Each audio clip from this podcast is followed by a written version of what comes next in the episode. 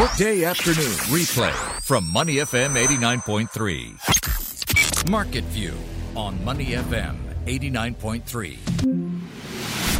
Good afternoon and welcome to another week. Uh, another week that comes almost to an end. It is the wrap of Market View with J P Ong and Jeff Howie, strategic analyst from the S G X. I'm Clarissa Monteiro, getting out of the way. Yeah, it, well, well, you, well, you're on the sidelines with a with a bag of popcorn. That's a, that's that's the way I look at things. I'm but, painting uh, my nails, week, honey. But just just the um, just to set the table again for all of our listeners here, this week was pretty much a tale of two halves. Before Labor Day and after Labor Day, we saw a strong finish to the month of April, followed by a rather lackluster start, a bit of a meh start to to to the month of May, and we and after breaching convincingly thirty-four hundred, it seems that markets or investors have decided to take a little bit of profit, pull back a little bit. Keep in mind, though, that this uh, week has been a relatively thin uh, day or a thin week in terms of trading across the region. You have Japanese markets that were closed for most of the week. They mm. had that ten-day extended holiday that they're observing. So that's uh, that's out of the equation until Wednesday next week. And for today, and for yesterday and today, we saw Chinese markets take an extended break for the long for the long Labor Day holiday also. So not a ton of investment going on in, in the region or, in, or, or around the around the, around Asia. Asia. But so far, we're seeing that the, the Straits Times Index is uh, pulling back a little bit. Now, Jeff, I know we did talk about this just last week, and we both uh, – I, I was a little skeptical, and you said uh, you never, ever, ever – ever really bought into the adage of sell in May and go away. Now, people mm. haven't really gone away, but it seems that they are selling at least in the first two days. Yeah. Well, the old the old adage, it, it it comes from the old City of London days when the merchants and aristocrats would uh, basically finish their work off uh, for the for the colder months of the year and then go away on holidays and, and would typically come back on what was called Ledger Day, which was, uh, you know, basically a big horse race up in mm. Doncaster.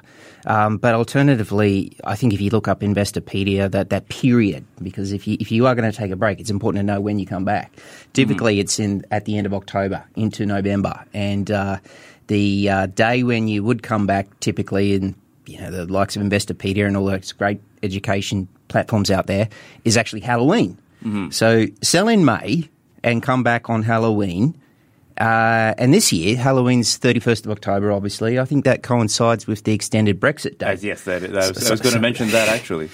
So, I mean, it, yeah, and, and most most investor advisors or, you know, experienced traders and so forth would say, you know, there's a, there's a, there's other adages in the market as well. There's, there's uh, you know, the past performance doesn't guarantee future returns. Markets can move against your anticipation, even though all your systems are saying it will go one way. And the other thing is, too, that markets can move up and down uh, over those those uh, those more warmer months in the norm- northern hemisphere. For instance, last year, Uh, telecommunications sector in Singapore in the months of uh, July and August basically rallied around eight percent during those two mm-hmm. months. So thankfully, uh, Singapore is such a highly diversified market, not just by where uh, these companies are generating their revenue or basing their assets, but also via the very different sectors and industries they represent. And usually sector rotation uh, will be occurring through these uh, summary months, if you will, and hence you know, you don't want to just turn your screens off. No, we, we you did mention a sector rotation. It seems we see we kind of saw a little bit of that in the, in the, towards the end of April. So a bit of flirting towards the banking sector. Mm. Where do you think the the rotation, or where do you think the world of Singaporean investing, where where do you think it's starting to rotate towards? If uh, if if you were positive at that question, Jeff.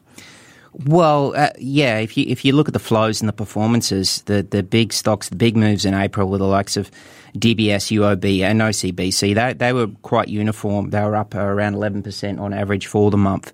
You had Keppel Corp as well, mm. which was up eleven percent. And you saw, uh, remember the price of crude oil, crude, uh, W T I crude reach as high as sixty-six dollars and sixty cents a barrel on the twenty-third of April. It's since come back a little bit, sixty-one seventy. Uh, and then we saw some stocks that have been missing in action for a little while, like Jardine Cycle and Carriage, jump nine percent in the month. And that's a big kind of a play that's very much associated with Indonesia. Uh, Look, it was a it was a really strong month for, for Singapore. Singapore, no doubt. Yeah, it six six point one percent in total return. Mm-hmm. That's that's more than twice everything else across Asia Pacific almost. Uh, so you know, that annualized, if you look at six point one percent in a month, and you look at the compound annual annual return, that's a hundred percent. So mm-hmm. obviously, that's that's that's much more, much stronger than normal. Right. Uh, of course, when you talk about banks, they also, two major banks actually released earnings. In fact, today we saw U O B yep. release their earnings. What really caught my eye with their earnings release was they didn't just keep in, keep keep pace with D B S, which reported nine percent growth. They saw eight percent growth, but something that was very interesting in their release also was they said that they noticed a recovery and some increase in their trading and investment gains. Now, generally, the last six months when we talk about banks, a lot of them have always bemoaned, oh, you know what, we're not making money on the markets anymore. It's been so turbulent. Well, following B N P Paribas the other day, you have U O B saying this, and even Macquarie, which just released earnings over there in Australia earlier today, also said that, you know, we're starting to see some signs of a pickup in terms of uh, investment banking, of of, uh, of trading profits and, uh, and and and market making that's really contributed to the bottom line. And we haven't seen this also in recent times. I, I do wonder if this there is a bit of a turning point, or if these three banks are the exception to the rule and really just got it right during that turbulent first quarter. Well, they're very disciplined too, and, and cha- the deputy chairman did obviously make that point too, that they uh, have a continued focus on the prudence in managing their business, and it's really important in the uncertain macro environment. You know, you, we still don't have a resolution to the ongoing trade war. We've got the next round, uh, I think, on eighth of May, when Vice Premier is in the U S. Mm. Um, there is talk that hopefully uh, in the month of May there will be some resolution, because remember, President Trump is in Japan at the end of May, and hopefully he can then go across to China and maybe sign something. Mm-hmm. The uh, banks themselves, though, they um, well, I mean, we've got the third one to – that will report next Friday, next yeah, Friday morning. That's O C B C. That's O C B C, yeah. I mean, D B S net profit was up nine percent. U O B was up eight percent. The um, three, it's coming off pretty strong uh, F Y eighteen. Remember, the three banks averaged nineteen percent net, net profit growth. And it's interesting too, when you look at the quarterly net interest income of the three banks together, it has been consistently growing and directionally correlated with our rising swap overnight rate, as well as the SIBOR mm-hmm. rates. So you go back to the third quarter of twenty fourteen, we saw these three banks cumulatively report uh, net interest income above four billion dollars, and then continue to do so up until the second quarter of twenty eighteen, and the three of them were consistently reporting more than five billion dollars. And during that amount of time, we've seen uh, SIBOR from um, back on the third quarter of twenty fourteen move from zero point four percent up to these levels that are sub below two percent at the moment. So um, basically in, in line with the rising interest rates that especially have been uh, driven by what we saw in the U S last year, you've seen the banks being able to adapt and move with this and increase their, their net interest income um, significantly. So now it seems to be consistently above five billion dollars, which is which is a pretty good credit. And we saw also a key thing with the D B S announcement that they would be uh, distributing dividends on a quarterly basis now. Wow. Which, mm. which is a lot. It's it's if you look at that um, thirty cents and you annualize it to one dollar twenty. Well, it's quite a bit of pressure on the management to really, and also just maintaining those uh, those uh, those dividends. But if anyone can, yeah. it's pipe, it might be Southeast Asia's largest lender. Yeah, it is. It is indeed. Um, and you look if you look at our ten largest stocks that actually do report um, and distribute dividends on a quarterly basis, they've actually outperformed on an average basis our, our broader F T S E S T All share pretty much every year since twenty fifteen. So there's, um, you know, basically, I think you, you look at these ten stocks, you look at the four time periods, and I think there's only five instances when they when one of these ten, dec- ten stocks actually did generate a decline. Mm. Um, it's but it's a lot. I mean, thirty cents uh, annualized is one dollar twenty, and if the, so that means if the price of D B S stock is twenty-five dollars, you've got a dividend yield of four. four point eight percent. If the price is at thirty dollars, you've got a dividend yield of around four percent, which is pretty strong. Pretty strong, actually, and rather solid. However, when you look at how the banks are doing today, D B S is back in the green, and the only one so far. U O B, despite that strong and a rather impressive uh, set of earnings, they're down actually by about zero point eight percent, uh, and it's a bit split for the banks. Another stock that we were looking at today also was Sem- Sembcorp Marine. They did report earlier on that they saw their group revenues falling by about thirty-one percent and profits also falling by about sixty-eight percent. And again, this uh, sector also rather sensitive to offshore rigs, oil production, especially the offshore mar- offshore and marine sector. Uh, and we've seen oil in the last two two weeks hit seven, I, mm. I, I use Brent crude, but we could also use the W T I. We've seen it hit those uh, those uh, those year-to-date highs and then come back down because of these oversupply fears again and rising U S production. I mean, uh, it's it's going to be tricky to try and see just how determine how sensitive these stocks are to oil prices and really time coming in and possibly holding your position, or maybe it's just a, a stock that uh, you might want to hold on to despite the seeming roller coaster that uh, that oil prices have been on the last couple of months. Yeah, and the other variable, of course, is the U S dollar, and that's that's been stronger, particularly since uh, the Fed Reserve uh, basically concluded its meeting midweek. So that's trading around ninety-seven fifty-eight, the dollar index, which is up from ninety-five seventy-four at the end of last year. That's that also puts pressure on the big uh, sort of like businesses, whether it's big industrial, big utility, big uh, maritime businesses that obviously are sensitive to the cost of credit. Mm-hmm. And so looking forward, though, Jeff, I mean, uh, we might be seeing two straight days of losses. What are you looking forward to next week?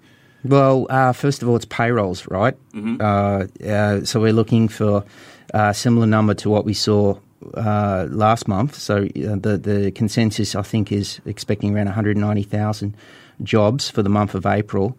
Um, importantly, too, we've got P M I in Singapore. Mm-hmm. That's tonight, P M M. Right? Yeah.